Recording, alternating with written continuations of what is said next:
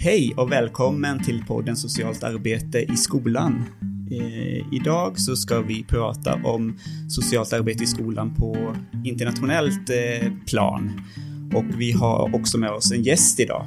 Men vi som driver podden är ju Per Jansson. Hej hej! Maria Källgren. Hej hej! Jag, Rickard Forsberg och så har vi med oss en gäst, Amber Cook. Hej hej!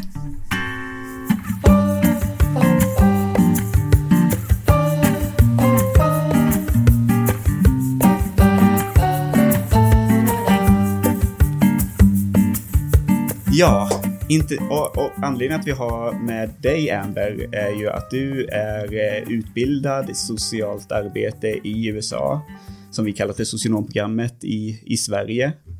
Eh, kan du börja berätta lite om, om hur, hur ser det ut i USA kring socialt arbete i skolan, eller social work in school? Ja, precis. Som du sa så är jag utbildad i USA och har en bachelors och masters i socialt arbete. Och en masters i socialt arbete, en MSW, så att säga, är oftast grunden för att kunna vara en socionom i skolan. Då ska man vara en school social worker. Och där har man ansvar för det som kan eh, bli socialt problem i skolan. Alltså Eh, bus, eh, problem eh, med bråk, kom kompisproblem, kriminalitet. Eh, ja, mestadels sådana saker. Det är inte alla skol social workers, alltså inte alla skolor som har skol social workers. Men de som har det, det är de frågorna som de lyfter och också som möter upp eleverna som behöver prata och få psykoedukation kring sociala situationer som våld och ja, hälsosamma relationer och så. För ni har också en annan profession i skolan som ni måste ha i skolan, eh, counselor, som vi kanske ofta tänker är kurator, eller som vi tänker kurator, men det är inte riktigt på samma sätt i USA. Ja, precis. Orden som blir ett problem, tycker jag, i översättningen. För en school counselor, det är en lärare i grunden som då har vidareutbildat sig. Så först är de lärare och sen vidare utbildar de sig till kurator då, eller counselor. Och den personen har, måste finnas i skolorna. Och den har ansvar för nationella proven och alla dessa testning som ska göras. Och även anpassning, alltså mindre anpassningar. Som till exempel med kompisar om man har några elever som bråkar eller så. Och finns med till vissa, viss del när man får eh, mobbningsrapporter och hanterar de sakerna. Men sen vissa skolor har också en school social worker. Och de, som sagt, en social worker är utbildad socialt arbetare som måste ha sin bachelors och masters i socialt arbete och det är ett legitimerat yrke. Och den, ganska många skolor löser det så att det är fonder eller som organisationer utanför skolan som då anställer socialt arbetaren och sen går de in och jobbar i, i skolan med de problemen som finns Mm. Betyder det att, att skolcounseln är anställd av skolan eh, direkt på skolan och socialarbetaren är oftast anställd av någon annan eller det du säger finansierad av någon annan eller hur ser anställningsformerna ut? Har du... Ja, precis. Man, som, som skola så måste man ha en school counselor då. Och den personen är anställd av skolan. Eh, Men de skolorna som har, vissa av stora skolorna har också betalt för en school social worker. Men ganska många som är anställda av andra organisationer och så kommer de in som en insats som skolan har köpt då av den där andra organisationen. Okej. Som, typ som på entreprenad eller skulle man kunna kalla det i Sverige eller att eh, man kommer in och gör arbeten eller? Ja, precis. Och det är ju som såklart från skola till skola också. I stora skolor där man kanske har ett ganska stort behov om man är i en utsatt område eller område så är det ganska vanligt att man har school social workers. Och de samarbetar ganska mycket. Det finns skolpolis eh, i USA på det viset så man ska kolla upp de här som inte går i skolan, för man måste gå i skolan också i USA och kolla upp de här bitarna. Mm. Och du Maria, du har ju läst en hel del och, och skrivit en del, bland annat om socialt arbete i USA. Vad, vad har du sett eller ser som vi kanske skulle kunna ta till oss i Sverige också? Nej, men jag tänker att det finns en hel del saker som man skulle kunna fånga upp och där man är ganska framträdande i att man har tittat på att alla, alla som är eh, eh school social worker också i sin licensiering förväntas bidra till forskning. Och vi brukar ju tänka att det finns ganska mycket som hämtas hemifrån USA och sådär, men där man också har en gedigen forskningskultur i det praktiska arbetet. Eh, och det tänker jag skulle kunna vara fantastiskt om skolkuratorer även i Sverige skulle kunna vara med i ytterligare att bidra med kunskaper om hur det sociala arbetet liksom eh, manifesteras eller blir, blir gjort i svensk kontext också. För det kommer ut ganska mycket forskningsresultat från USA ju. Och också naturligtvis för att de är mycket mer och mycket större land och allt det där. Det som jag tycker har varit spännande det är att tänka kring det här med också hur många barn man ska ha på varje, på varje skola. Um, man, be, man beskriver, e, en, en forskare har beskrivit liksom läget för det i eh, i, i, en forskningsrapport som kom ut 2023 där man säger att varje school social worker har 2106 barn per heltidsanställd kurator. Och vi har ju också ett, en, ett krav eller ett önskemål om att det ska gå mot att ha 400 barn per heltidsanställd kurator. Så jag tänker att, eller 300 till och med. Eller 300 till och med ja. kanske ja. Mm. Att, att det där är liksom också olikheter som blir synbara kanske i den kontexten man faktiskt arbetar. Men jag hade också en fråga till dig Amber, för, för det har jag inte riktigt listat ut. Så i Sverige finns det ju ett lagstadgat krav på att vi ska ha ett, en, ett elevhälsoteam bestående av olika professioner, skol, skolkurator, skolsköterska, skolläkare, psykolog och eh, eh vad heter det, specialpedagog eh, som ingår i teamet. Hur ser det ut i USA? Har man sådana hälsoteam eller remitterar man snabbt då inom, till psykiatrin eller till andra, liksom andra ställen? Ja, man, man har en elevhälsoteam men den är inte dagstadgad att man måste ha en socionom med i den. Så som en skolsjuksköterska och den här school counselor då som är lite som en specialpedagog. Och sen har man specialpedagoger som jobbar med individuella anpassningar och barn som har särskilda behov.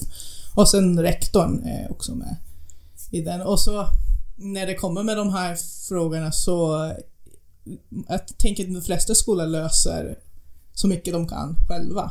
Men sen finns det sjukvården också som, som kan komma in och ta hjälp. Men det det är en helt annan området tänker jag i USA, för där finns det som försäkringar som gäller och sådana saker. Man har ingen rätt som barn att kunna få sjukvård. Och då kan man inte heller som kräva det av sina elever. Mm. Då är det de i skolan som får lösa skolsituationen. Mm. Och då blir det också mycket, mycket mer tyngd på den rollen som skolkuratorn har därför att då är man ensam i det att agera och tänker särskilt på segregerade områden eller socioekonomiskt svårt utsatta områden så kanske man inte heller bara kan förvänta sig att någon annan ska ta vid utan problemet kanske stannar kvar eller svårigheterna kanske stannar kvar på skolan för man kanske inte ens har en hälso eller sjukvårdsförsäkring så att man kan ta sitt barn till vissa delar liksom av hälso och sjukvården, stämmer det? Ja, nej men visst. Som, som i den byn där jag växte upp. Vi är, vi är ungefär en timme bort från den närmaste sjukhus. Mm. Där man skulle teoretiskt sett kunna gå på individuella terapier eller gruppterapier och så. Och så när saker händer där i den byn så förväntas det av att skolan ska lösas. Även socialtjänsten är inte i byn, den är 20 minuter bort. Så det krävs ganska mycket att, man, att socialtjänsten kliver in och hjälper också. Hur ser den processen ut då? För jag tänker i Sverige så har vi ju som en lagstadgad skyldighet att när vi fattar oro för att ett barn far illa så ska en anmälan göras och i de flesta fall förväntas väl också rektorn vara inbegripen i de här orosanmälningarna på något sätt. Men eh, min eller vår uppfattning är ju också att skolkuratorn i Sverige oftast är engagerad när sådana orosanmälningar görs. Hur ser det ut, övergången mellan skolans so socialarbetare över till eh, den offentliga sektorns, ja, det kanske inte finns så mycket offentlig sektor på det viset i USA, men du förstår vad jag menar kanske? Mm. mm. Ja, det krävs, jag skulle säga ännu mer för att socialtjänsten kliver in uh, i, i USA. Men just därför är det också ganska bra att kunna ha en school social worker för att i USA så är det inte socialtjänsten som gör en placering eller som bestämmer att det här barnet får inte bo hemma. Då är det polisen som gör den där placeringen. Men socialtjänsten, alltså en socionom, följer med. Så om man har en school social worker så kan man ta hjälp av den personen för att kunna som gör hembesök och som kollar upp saker. Och sen såklart samarbetar man, för som du nämnde, vi har ett som yrket är en och detsamma. Så man är legitimerat yrke om man är socionom som har skolan som arbetsplats eller om man har det som i socialtjänsten eller om man jobbar i sjukvården. Så att yrket är detsamma och då har man samma som grund etiska regler och eh, som legitimerande kriterier för hur man beter sig. Mm. Ja. Det, är, det är ganska, låter ganska likt också som finns i USA. Jennifer Rafter hon skrev en artikel 2022 här som heter Safeguarding Social Worker in School har hon skrivit om, där just det här skyddsperspektivet är väldigt, väldigt starkt i Storbritanniens skolor och där man också då ser att, att ha en socialarbetare på skolan som kan det sociala arbetets praktik också minska stigmat för när socialtjänsten faktiskt bör träda in. Jag tänker att det låter ju också som att man sorterar ganska mycket mer och kanske också jobbar med mycket mer eh, sociala problem i skolan i USA istället för att liksom ta det vidare någon annanstans. Mm. Ja, ja, men absolut. Och jag tänker det, det är också man har skyddats på det här på olika sätt också. Och som min bror, han är rektor i en skola och såklart när det händer saker, när, när en elev tar livet av sig eller när det blir sådana här situationer så blir man också i större behov. Det är då att man känner att ja, nu behöver vi någon. Så jag tänker som skolan är också, det går i vågor hur mycket man ser behov av det. Men att som, där hinner inte den här elevhälsan, en skol, eh, school counselor har inte utbildning eller som kunskap för att kunna hantera sådana där krissituationer som dyker upp. Och det finns ingen annan i det amerikanska samhället som förväntas att kliva in i sådana situationer. Och där är socionomer jätteviktigt. Mm. Att kunna som erbjuda både stöd och som fånga upp elever och, och mm. samhället i stort. Mm. Men betyder det att, att, att det är beroende på hur skolan liksom eh, anlitar den här socialarbetaren. Det kan vara på heltid och det kan vara på vid behov säger du eller vid eller kan det se olika ut? Ja. Hur, hur, man, hur man är bemannad i det? Ja, precis. Så i min skola när jag växte upp, de har ingen school social worker nu för de har en liten skola så de har inte haft det. Men nu när de hade ett, eh, ett suicid som Jaha, okej, okay. och som man börjar se brister och då är det som, ja men har vi råd att kunna anställa en eh, school social worker? Ja. Om, som just nu har de inte gjort det men de funderar kring det. Ja. Och tills dess så kan de som, då anlita någon som kommer in och som hanterar den där akuta situationen mm. just där, den gången. Och så får man lösa det på det viset. Så det är lite olika sätt man kan lösa ja. det. Jag tänker skiljer det, om vi hoppar tillbaka ett steg från det där med eh, hur det är organiserat och så. Men eh, ser det olika ut på olika stadier? Eh, eller är det samma liksom, princip även från lågstadiet till, till gymnasium? Sådär? Eller liksom, har man... Är det samma system kring counselor och socialarbetare? Ja, bra fråga. Jag vet inte om jag har en bra svar. Det känns som de flesta som jag känner som har varit school social workers har nog varit på lite äldre, alltså typ gymnasieålder och okay. så. Universiteten skulle jag nästan, de har som en, de är skyldiga att ha en typ som en elevhälsa, så ah. där man kan som får terapi om enklare som hur man hanterar stress och sådana saker. Ah. Och där finns det nästan alltid en skol, inte, då är det inte ett school social worker men en, en legitimerad socionom som erbjuder samtal. Just det. Ehm, men eh, i de stora skolorna, typ i Boston och New York, skulle jag gissa att de har den på lägre nivån också.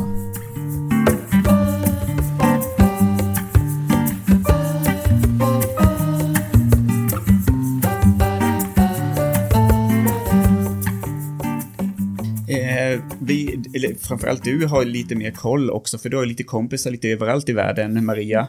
Eh, hur, hur, ser det ut med socialarbetare i skolan i andra länder, eller, eller vad har du sett? Nej, men jag refererade ju här precis till Jennifer Rafter och hon är ju forskare kring sko skolsocialt arbete i Storbritannien. Och där är det ju organiserat som att eh, socialarbetaren har det här skyddsperspektivet eller safeguarding perspektiv som är nära det socialtjänstens arbete men det bedrivs på skolan. Eh, jag har en eh, vän som jobbar i Sydafrika eh, och, och, där arbetar man ju väldigt mycket med utsatta grupper av barn och har också gruppaktiviteter på skolorna tillsammans med barnen för att få till förändringsarbete tillsammans, mer som ett samhällsarbete på gruppnivå för att ändra barnens sätt att tänka och se på det, eh, se på sitt liv och hur de har det och sådär. Eh, så de jobbar ganska mycket på det viset med riktade insatser på gruppnivå. Ehm, i Saudiarabien till exempel så handlar det väldigt mycket mer bara om skyddet också. Att, att prata med barn, individuella samtal är en av de främsta arbetssätten som man jobbar med barn där för att också eliminera eller minimera risken för utsatthet. Där man jobbar väldigt mycket med sämre hemförhållanden och, och den typen av utsatthet. Mm. Sen har jag ju tyckt det varit lite spännande att se också till exempel vårt grannland Norge. Där, där eh, har man ju ordnat det också så, så att barnevärnet eller det som är den norska socialtjänsten också kommer ut till skolan. Men där finns ingen än så länge på plats i skolan utan då kommer man ner, mer ut på konsulttimmar eller konsultbasis och det kan man ju tänka kring. Man har ju ett väldigt starkt barnevärn i Norge där man ser till att barn får sina rättigheter tillgodosedda. Och jag tycker att det är ett häftigt sätt att tänka på det också men, men de börjar väl fundera mer och mer på att är inte det så att barnen behöver ha någon på plats som är liksom anställd på plats i skolan men som är anställd av socialtjänsten eller då barnevärnet i Norge också. Så det ser ju lite olika ut mm. runt om i våran värld. Eh, men man kan ju konstatera att de flesta länder har någon form av socialt arbete in i skolan. Eh, Sen är det inte säkert att de är på plats. Nej, men de, Nej. de kommer ja, in ja. på plats i skolan och ja. ser barnens arena som en möjlig, en möjlig plats till att uppmärksamma och också ta hand om det som sker på skolan i barnens liv för att det liksom manifesteras eller blir synliggjort på skolan. Så det är ju det är spännande att tänka kring. Vi har ju en lång tradition i Sverige också av att ha socialt arbete i skolan och hur den har utvecklats från 1940-talet och nu tänkte jag säga att det är nästan 100 år men vi börjar ju komma där åt att det faktiskt har funnits ett socialt arbete i skolan och hur det har fluktuerat och förändrats genom årtiondena. Från att vara ett något slags solidaritetsarbete från början till att bli mer och mer systematiserat. Och precis som Amber är inne på har man ju någon gång där på 60-70-talet när det var förstått att vi behöver ha utbildade socialarbetare på skolan. Och sen som Per är inne på i sin forskning så ser ju rollen och, och, och frågorna annorlunda ut idag mot vad de gjorde på 70-talet. Fast de sociala problemen kanske inte har ändrats. Mm. Så det sociala arbetets utövande förändras ju i takt med att våra samhälle förändras och, våra, och kraven förändras. Men kärnan i det sociala arbetet vet jag inte om den faktiskt har förändrats så mycket. Nej, och det, det låter ju som att man jobbar på liknande sätt över hela världen, på, på det du har sett i alla fall, Maria. Mm. Eh, och, det, och, och, det var en av våra första poddavsnitt också, det här grunden i socialt arbete och, och den, den ska ju se ganska lik ut för vi har alla eh, samma problematik även om det är på olika nivåer, olika, olika typer och sådär. Mm. Och så kanske det förändras hur det är organiserat eller hur det är strukturerat beroende på i det kontext eller i det samhälls liksom, sammanhang som, som det förekommer också beroende på hur man har organiserat skola och socialtjänst och, och sådär. Så, att, men, så det gör att det är svårt att säga att det finns förutom det där sociala arbetets kärna någonstans någon slags likriktning kanske som är exakt i hur det är. Men, men jag tänkte en sak, Amber, Eh, om du med dina amerikanska ögon tittar på det svenska skolväsendet och, och, och, eh, och skolkurativt arbete, vad, vad, är det något du ser då? Vad, vad, får du upp ögonen för i det?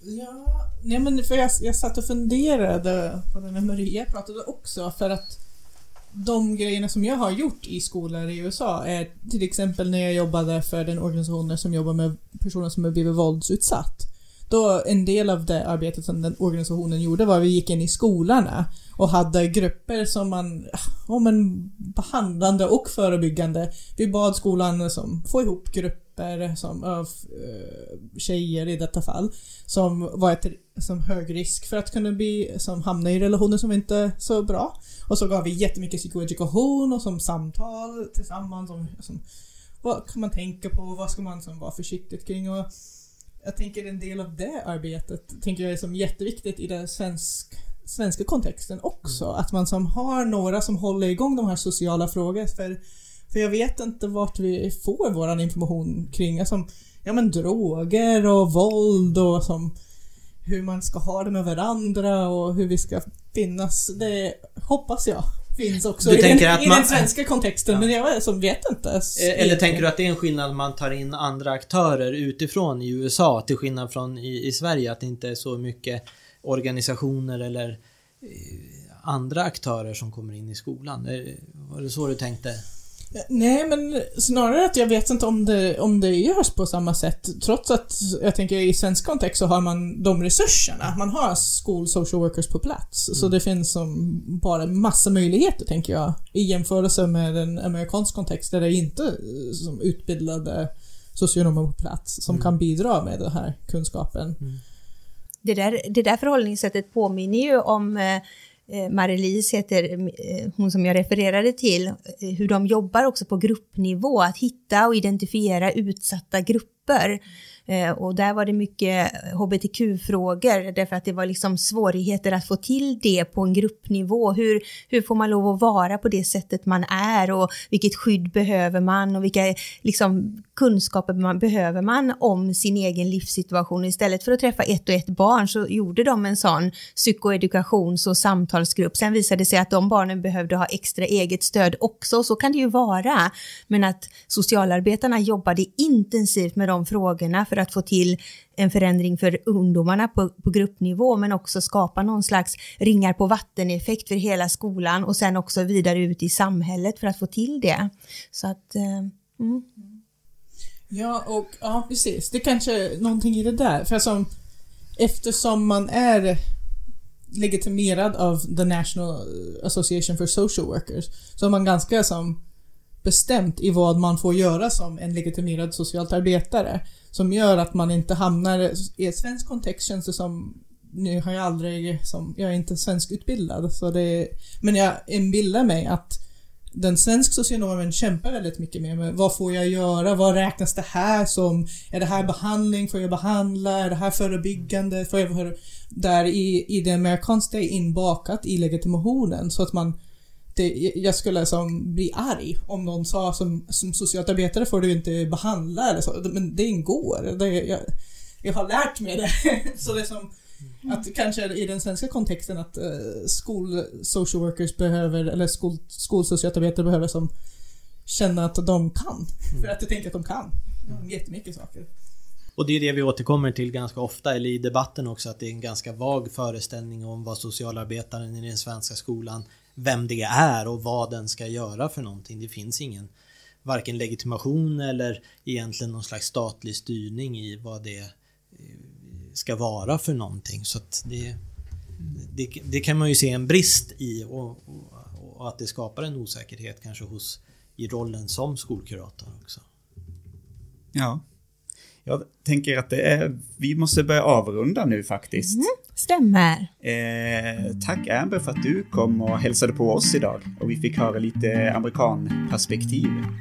Tack för att jag fick vara med. Tack så mycket. Tack så mycket. Tack så mycket. Hej, Hej då.